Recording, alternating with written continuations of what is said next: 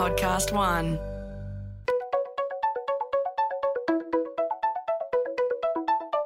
Hi, this is Paul McIntyre. Welcome to the MI3 audio edition.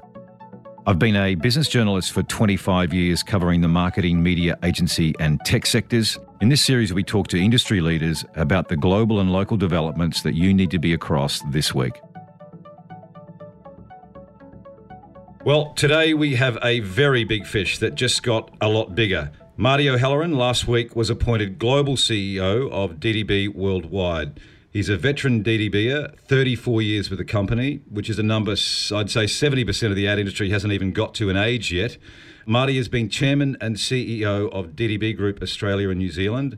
In fact, he's been based in Auckland, New Zealand for maybe five, ten years and keeps a very low profile, but not anymore. Speaking to some of his industry competitors in the past day, most tip the hat to DDB in the region. Indeed, one rival holding company group exec I spoke to before this conversation said that of all the holding company agency brands, DDB has been by far the standout and most consistent performer for more than a decade. And in the face of a generally hostile corporate environment to creativity, DDB has been unfashionable and possibly belligerent uh, about the power of creative thinking and communication for business performance. So, welcome, Marty. Congrats on the new gig. Um, first up, why the hell do you want to leave the safest and smartest place in the world right now? You got to be crazy. Uh, yep, some people do call me crazy, but uh, I think, as you said, you know, working for DDB for 34 years and uh, been given the opportunity to lead one of the world's most famous agency brands, it was something that I couldn't say no to. And uh, I'm super excited to do it. Uh, obviously, a little bit nervous about uh, the impact of COVID, but um, you know we'll uh, we'll we'll manage that. And uh, yeah, I'm just super excited about the opportunity. So your plan is to stay in Auckland for a little while yet, or will the Omnicom private jet pick you up shortly?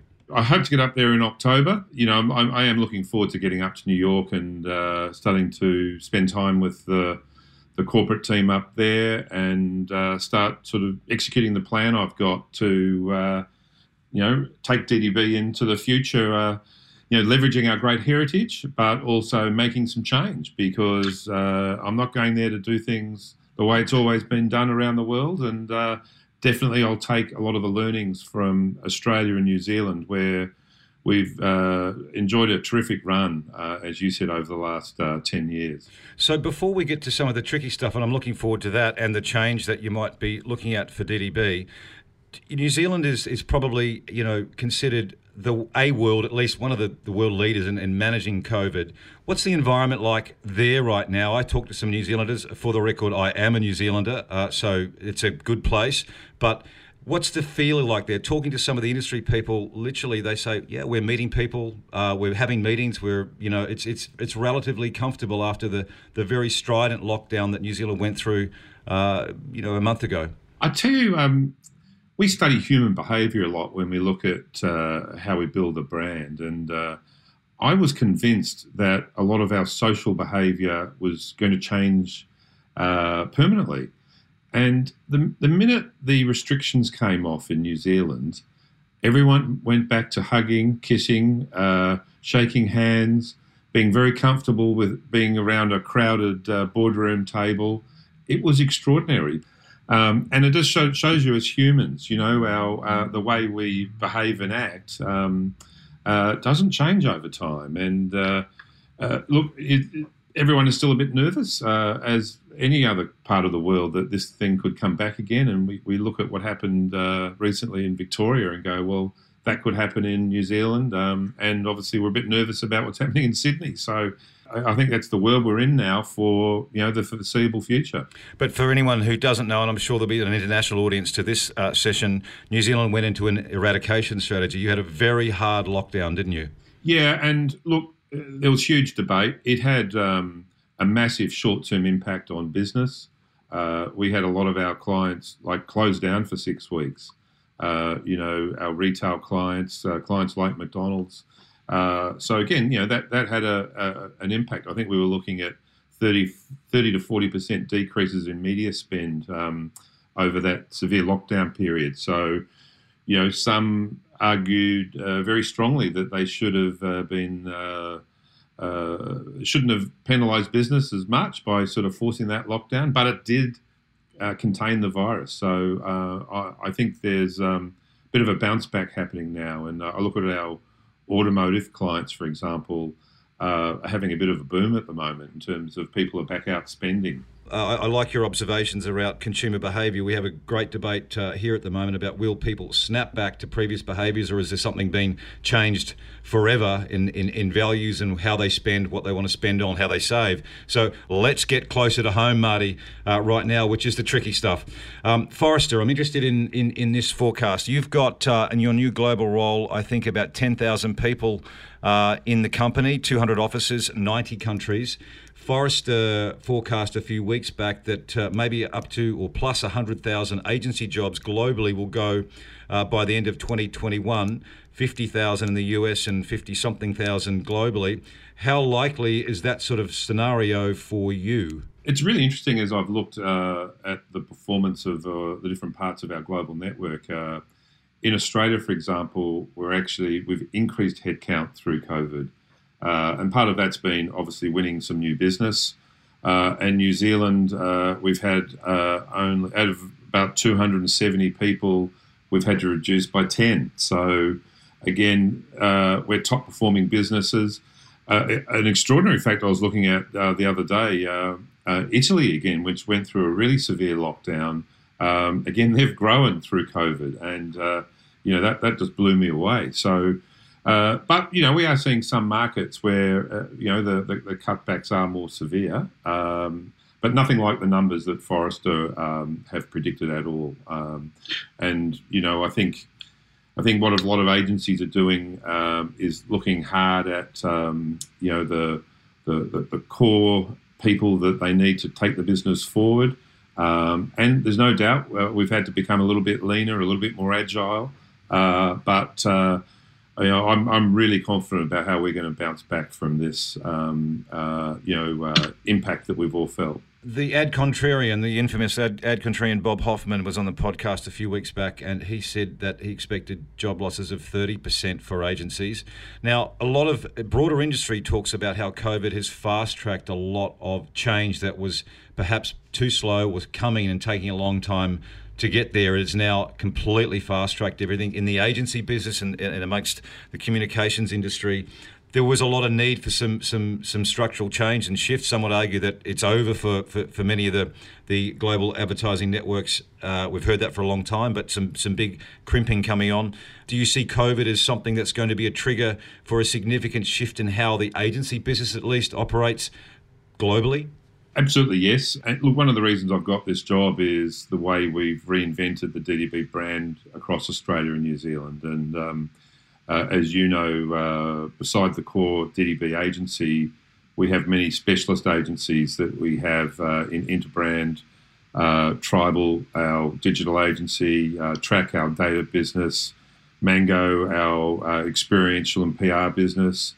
And, and again, that's enabled us to look at new sources of revenue, but also truly truly deliver the sort of integrated campaigns that our clients need. But Marty, that hasn't helped the holding companies. That most of them are diversified. They're still in trouble. It's it's it's there's it's the it's the way they operate, how they operate, the pace. Um, that diversity was a good thing for probably you know up until five years ago, perhaps, but it hasn't. There's still some struggles. Yeah, look, that's one of the reasons. Uh, I'm going uh, into this global role because they've seen that we've moved faster uh, than some of the other uh, parts of uh, our network. And again, uh, when I was uh, talking to John Wren, the CEO of Omnicom, one of the things, my observations, one of the things I've promised him is I will bring together the best assets of Omnicom in ways that we've not seen before in our major markets. and I know that's really excited him because we've got the skills. We've got the consulting skills. We've got the technology, the data skills. It's quite extraordinary the the power that Omnicom's got. Um, but I think one of the challenges is how you bring people together. Uh, people um, uh, from different P&Ls and different backgrounds, and uh, and again, that's one of my skill sets. And uh, as you said before, you know, uh, I keep a low profile, but um, I'm definitely the the puppet master, sort of putting together amazing teams that will deliver for clients. And I think that's what the holding companies need to do. Um, and, uh, you know, I, am excited about the change because I can just see so much opportunity around the world. Well, the difference, though, you could argue with your what you've done in Australia and New Zealand is you are the chairman and you are the CEO and you control all those different companies and the turf wars you can manage.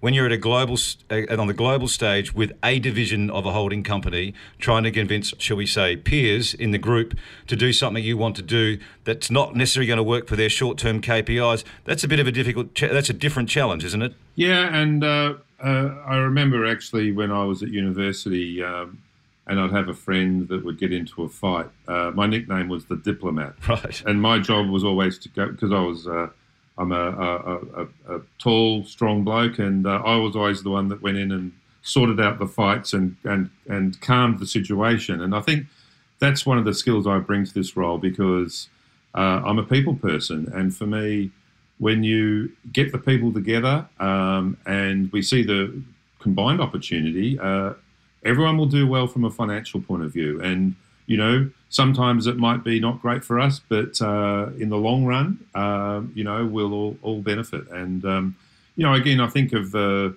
the way DDB works with Omnicom Media Group uh, here in Australia and New Zealand. We've got a terrific relationship. You know, they're separate P and Ls. Robert Morgan and I sit on the board of those uh, companies. Uh, but you know, we work really hard at, at, ways that we can work together and for mutual benefit, and most importantly, so our, our clients actually uh, do well of it, out of it. When you talk about globally looking to bring some of those groups together that may not be in the DDB network, what would be your priorities there? What what do they look like? Which which sort of disciplines? You may have picked up in the media. My first appointment uh, is a new CEO for North America, and I've hired someone out of the Omnicom Precision Marketing Group. So he comes from a data technology background. And again, I think that's that's my first signal in terms of change. I'm putting someone from a very different background into DDB, and so uh, how can we actually bring those skills together? It's actually by doing something bold like that. Um, and uh, already, uh, I know a lot of the people in North America are quite excited about a move like that because they know their business has to evolve and change. Uh, and and I'm working closely with some of the other data and technology businesses and consulting businesses because I'm an open collaborator. And uh, the, if we look at the bigger picture and the vision that John Wren's got for Omnicom, uh, we have to actually bring the best uh, to the table, and uh, I will do that. So, with that sort of appointment, is the intent then to have a, a, a data driven CEO and DDB build capability within the DDB business, or is it about pulling that capability from the divorce, diverse Omnicom group? We will have people inside DDB. Um, you know, if you think about uh, department stores where you have a Ralph Lauren store within a David Jones, uh, you know, uh, department store, you know, I will have either Omnicom brands within DDB, but also we will build the expertise where we need it um, uh, inside the, the core DDB offering. So, this debate, I'm fascinated to see what your position is now around creative and media because I know under, I think it was under your watch, probably 10 years ago, DDB did try to build a media capability within the group. I think you were possibly chairman then. That didn't fly. Uh, do they, can they, should they get closer? And should they be within DDB? And that actually was a little bit before my time. Um, That's how old I am, Marty. There you go. But uh, look, my, my absolute position is how we collaborate. And um, we will see some examples, and we've got one now in terms of the uh, model we've built for uh, J and J across Australia, New Zealand, where the media team uh, and the creative team are all sitting inside the DDB building. Uh, but they are employees of OMG, you know, and um, uh, they're collaborating brilliantly. So again, uh, I believe the expertise that's needed in media and creative, uh, we need those specialist agencies, but uh, it's how we bring them together for clients. You know, I look at someone like McDonald's. Obviously, the agencies sit in their um, own real estate, but uh, we've got a great rhythm of how we bring those agencies together to the benefit of someone like McDonald's. So um, I've got no intention to launch media as a as a offering of DDB. I'll be absolutely leveraging the amazing skill that, that I've got in um, the OMG agency. What does the agency, what does the creative agency uh, sort of landscape look like in a couple of years? You've got obviously DDB, for instance, your your colleague Robert Morgan at Clemenger BBDO talks about the, uh, the the inevitable consolidation of agency brands in this market is brought on by COVID, but beyond. Um, you've got big groups that are some of the bigger networks are in trouble uh, and struggling, but there will be remain some. And then you've probably got on the, on the extreme end, you've got a whole lot of uh, what you call sort of loose affiliations um, of small players that are getting together and doing smart, snappy stuff. In the middle is probably challenged, but in that top end first, the network side, the agency network, will we see some more brands go? Oh, look, I think we will. Uh, I may be biased, but I think Omnicom's strategy is the right one where uh, John Wren has really backed the core uh, brands in terms of DDB, BBDO, and TBWA. And uh, I look around the world, the strength of those uh, networks uh, are, are, our real point of difference, where I think some of the other holding companies have been too flexible with their brands, um, you know, changing them creating too many specialist bespoke agencies uh, at the expense of their brands. And that's why we see uh, a lot of the other holding companies in disarray with uh, uh their strategy in terms of uh, creative agency brands. So if you take if you take this part of the world, you just look at the strength of BDO and DDB and TBWA, and um, compared to a lot of the other agencies. So the way we back our brands, I think, um, uh, is brilliant, and that's that's my mandate is to continue to grow and invest uh, the DDB brand. And you know, part of what I'll also be looking at is where are the acquisition opportunities of agencies that we think think from a cultural point of view can join uh, you know the um, momentum that we've created uh, with DDB around the world.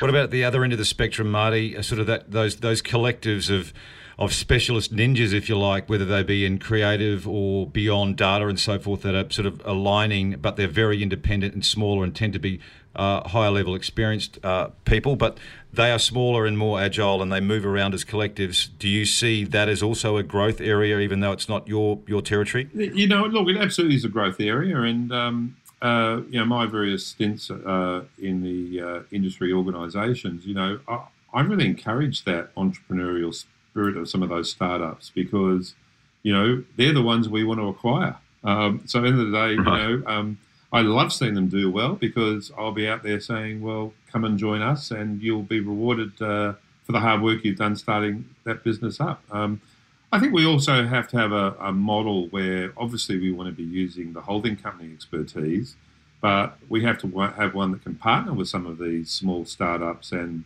especially in the technology area and innovation area welcome them into the um, the tent when we're uh, collaborating with other agencies on behalf of our clients. I'm not afraid of that at all. Let's talk work from home now because you're a creative company, and we'll get to some of the, the, the creative credentials uh, in, in a sec.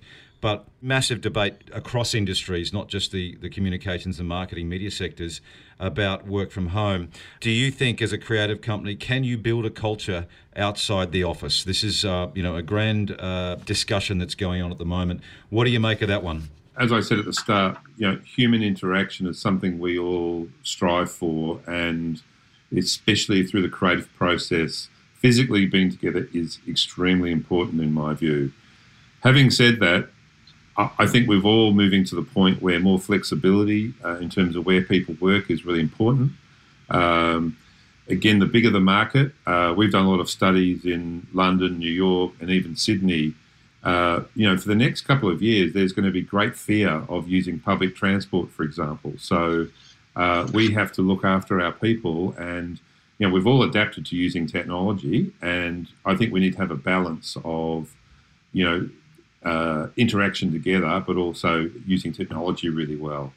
Perhaps we will also get to the point where we have little satellite operations. If you think about Sydney, do we have uh, a small office on the North Shore or uh, eastern suburbs, for example, as well as our headquarters in Ultimo, just so those uh, that have to travel, um, you know, have spaces where they can work outside the core office. Or Byron Bay and Port Macquarie, for instance, that could that could be good. That'll work for me, Marty. Well, exactly right. And look, I think I think again, look, we were talking. We've just hired a, um, a creative guy out of Portland to work for our Chicago office, and we said, no problem. You you you keep working there as long as you deliver the, the ideas and you're prepared to you know come to Chicago when we need to. Uh, you know, you're welcome at DDB. So we wouldn't have done that a few years ago. Uh, and look, one other point I'd make again from some of the uh, research and insight we've done into our people. The, the older you are, the easier it is to work from home because you're a bit more mature, you're more experienced. It's the younger talent that are new to the industry or even, you know, maybe only five to seven years in, they're the ones that really strive to actually have that social interaction uh, in terms of mentoring, in terms of just learning on the job and um, uh, experiencing creativity bouncing off the great minds around you. So I think that's one thing that we're really conscious of is or a lot of senior people go, oh, great, I'll be able to work out of my beach house and I won't have to sort of come into the office. And, you know, that's easy for people like you and I, but I think not necessarily for the younger ones. So we have to really think about the various levels of people in the agency. Hey, I'm assuming that um, DDB sees some growth uh, out of Asia. Geopolitics is really starting to uh, put some pressure on, on, on global business because of what's going on between certain countries at the moment. Um, is there a risk there for your business in terms of where you see growth, and particularly in perhaps Asia? Yeah, I, th- I certainly think there is. And uh, you look at what's happening in Hong Kong. Uh, and and and and obviously China, uh, you know, again for some of the global brands, uh, navigating that's not easy. And if those brands uh, behave in a way that uh, you know the government don't like in some of those markets, um, you know, I can see major issues, and we've seen some examples of that. So, is it a risk for your business, Marty, in terms of where you see growth for DDB and what you do in the in some of those those markets? No, it is a risk. Um, you know, our business in China is actually nothing like what it should be, in my opinion. Um, so I'm working with my Asian colleagues with, on a growth plan for China in particular. We're very strong in Hong Kong and Singapore and Malaysia uh, and India. But, um, you know, uh, China is a really tough market. It's hard to uh, find talent. Talent aren't as loyal as they are in other parts of the world. Um, and obviously, you're also navigating a, a, pretty tricky situation in terms of um, you know government regulation and control. Switching gears a little, um, holding companies and brands that generally are, are racing to sort of tech-centered customer experience, data and e-commerce. You mentioned it earlier. They're following the money. Um, it, it's sort of replaced in many instances. Some of those budgets are shifting from what might be seen as conventional advertising or communications into some of those more more customer experience uh, programs. Um, has the marketing has the marketing industry, has the marcom sector, uh, holding companies particularly and agencies, been too slow to adapt? As we see a whole bunch of companies like Salesforce and Adobe's, and they've they've spawned a whole new subset of of uh, advisors and, and, and agencies that execute on that. Has has the groups, the holding groups, been too slow? No, I think we have been, and um, the reality is a lot of clients are forming relationships with some of those Martech uh, operators, and they're not actually equipped to deploy it to its uh, full advantage either. And uh, I know in this part of the world, uh, I've got some really smart people within our organisation, within Track, uh, our data business, who are spending a lot of time helping our clients navigate how to make the most of some of those platforms and tools. Uh, but I, I, think you're right. I think um, a lot of the briefs we're seeing globally uh, has got data and customer experience at the heart of it. Um, and, you know, we have to invest more in talent that um, can make the most of those tools. You know, the thing for me where a lot of uh, marketers have been a bit lazy, it's uh, have they got their data sorted? What is their technology platforms? And, you know, stop relying on automated programmatic mass delivery of crap to customers, um, how we're going to use that to truly personalize it and deliver it in a creative uh, way. And I think those that that's the holy grail for me. If you think about the role we have to build brands from a mass point of view to create emotional connection, well, in, in the context of delivery of some of these messages using technology, how do we actually deliver that in a creative way that it's truly personalized and builds a brand while also uh, delivers a sale. That's a big challenge, though, when you have to blend man and machine, or human, I should say, and machine, because you know everyone's talking about, even the holding companies, many of them, and probably uh, you may be doing this, uh, big, fast, centralized production hubs that use dynamic creative, which is essentially AI fueled or, or uh, programmatically fueled creative delivery, uh, thousands of messages. It's very hard to get creative when you've got um, those that sort of volume going. Is if you got a solution for that, that's probably why you're a superhero. Well, that's right. Well, no, there is there is a balance. It's the intersection of data, uh, technology, and creativity, and um, obviously technology can still deliver you know creative solutions uh, that are built into the system. Uh, but again, we have to stop and go, we're talking to humans and how are we actually going to create a, a, an emotional connection, even through a sale, uh, that actually is going to help drive uh, a, a, different experience that will get someone to buy a brand. So uh, I don't have all the answers, but I, uh, for me, it's actually I've, I've got to set the vision and then say, to the smart people, the, the, the data analysts, um, the, the, creatives, the entire organization, and also the amazing technology people we have now. Uh, if I look at somewhere like DDB Sydney, for example, you know, probably about 45% of the people we employ are what I call data technology um, based talent, you know, which is very different to what DDB was 10 years ago. So, and I'm just amazed at what they can deliver. Um, you know, through through uh, the lockdown, obviously all car dealerships were closed, and uh, the way our guys from Tribal mobilised really quickly to develop uh, online sales tool where you could actually personalise a car, find out where it was, and buy it, sort of uh, uh, was extraordinary. And you know, again, uh, the way we, and these guys were building it from home that was recognised by Volkswagen globally because we were, we just got on and did it and did it fast because we had the people uh, that, that, could deliver that sort of solution. So you know, it's, it's an interesting point because uh, DDB is, is still called. You could still be perceived at least as an advertising agency in the in the traditional sense. What percentage of the Australian and New Zealand business, and what is it globally, where you're producing what could be described as conventional advertising, whether it's online, whether it's digital, con- legacy media, whatever you, um, advertising as we know it versus some of those other areas you're talking about. What's the what's the split?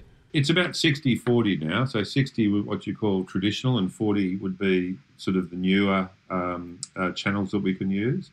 And and for me, it's really important also the power of great storytelling is still there. And you know, when we launch new brand uh, film for uh, Westpac or for um, McDonald's or any of our other clients, you know, we can actually see the impact that has on how people feel about a brand, but also, uh, you know, how they buy that brand. So it's important we don't talk ourselves into, you know, that, that some of those traditional ways of communicating with, with consumers is dead because it's not.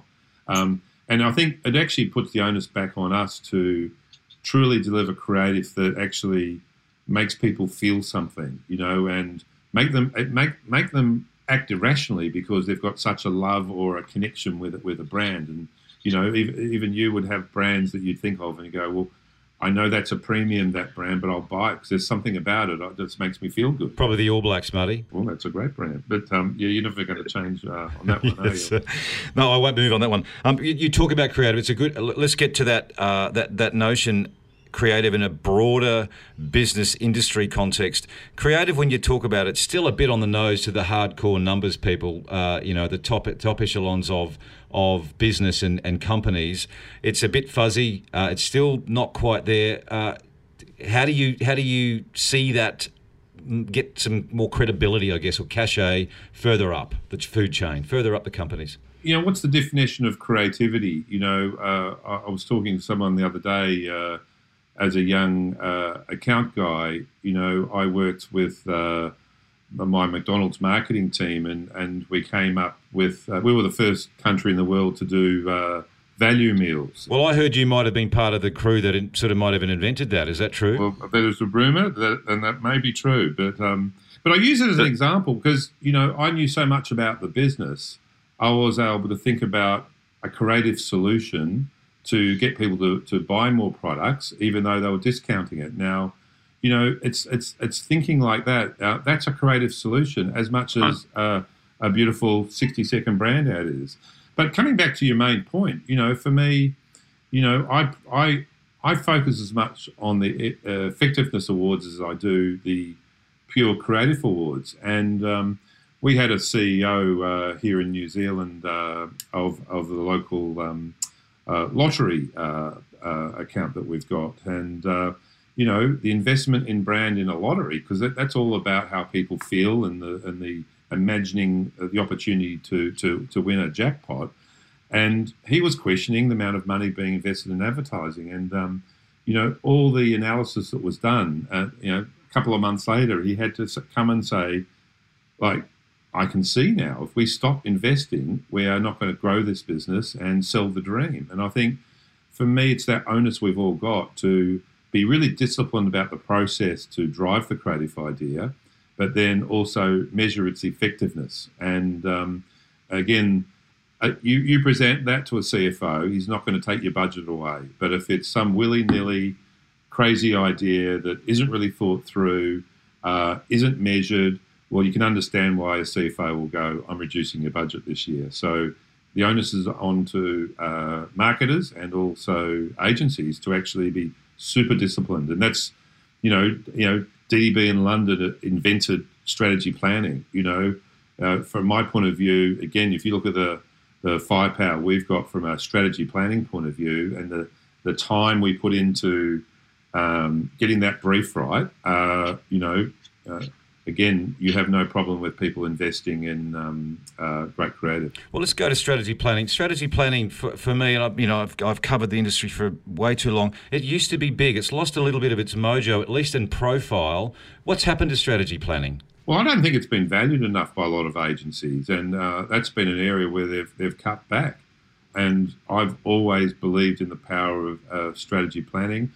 Often, I think what happens is procurement attack planning and, and don't see the value in it. And they, they, they focus more on the creative resources and the account management. So, uh, again, what you'll see, you know, if you look at DDB Sydney, uh, we would have probably the biggest strategy planning department um, uh, in the market. And, and again, it's the discipline that, that, that, that, that delivers for us to give us a point of difference. So, uh, again, actually, and I must say, some of the best planners are the good creatives, I've got to say. And, um, it's how the, the creative leadership work with the planners to really, def, you know, hone hone down a, a, a brief uh, is where the magic happens as well. And I think if you spend a lot of time getting that right, well, then the creative process is much easier, and you're not doing rounds and rounds of creative to work out what the strategy should be. Does strategy uh, uh strategy planning apply to the non-advertising part of the business, or, or is it more about the creative and the campaign and the execution? Can it be applied to some of that data and technology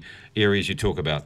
Absolutely. Like you know, um, again, if I look at some of the data planners that we've got that actually work with the brand planners, um, uh, you know, in um, in both uh, Australia and New Zealand over over the, the, the, lockdown. We've won the supermarket business, Coles in uh, Australia and New World in, in New Zealand. And again, I've just watched uh, the data planners, the digital planners, and the brand planners working together. Um, it's mm. extraordinary what we can do, and you know, really pulling pulling apart that experience when you're going into a retail environment, really understanding the different. Um, uh, uh, catchments you're in, the, the types of people that are uh, going uh, different times of the day.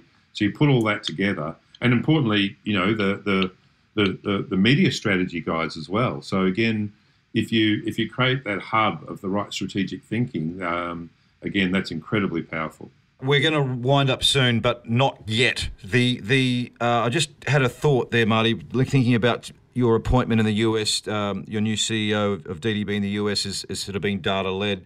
Is this a signal from the new boss to the rest of the world and other markets that this is where you want it to go? And so if country heads, market uh, agency heads don't start skewing or paying more attention and delivering on that, um, you won't be a happy man? Close to London. Um, DDB Australia New Zealand is the is the most highest performing uh, agency group in, in DDB, and um, they all have seen what we do, and they they know how we've built our business. And I've got to say, I'm not getting resistance. Everyone is very excited the fact that um, I'm, I'm attacking this with a, a, a broader vision for DDB.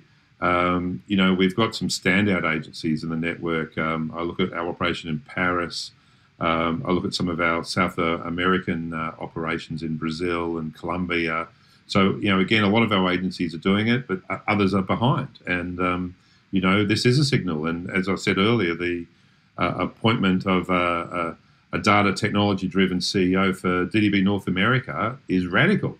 So, so again, um, everyone's very excited about that, um, uh, and uh, they they desperately want to be on the journey. The next question then is: in other markets, other other operations, can people who don't have a data background reinvent their capabilities, or do you need those sorts of figureheads at the top to drive uh, the change you're looking for? Again, I didn't have it personally. I came through a traditional um, background, but it, you know, my my vision and drive has always been to get the smartest people around me. So uh, we've gone out and recruited and uh, hand selected the best talent, uh, whether it be experiential data or from a technology point of view. Um, we've got I've got a guy called David Rennie who's running uh, Tribal, who who came from Deloitte Digital.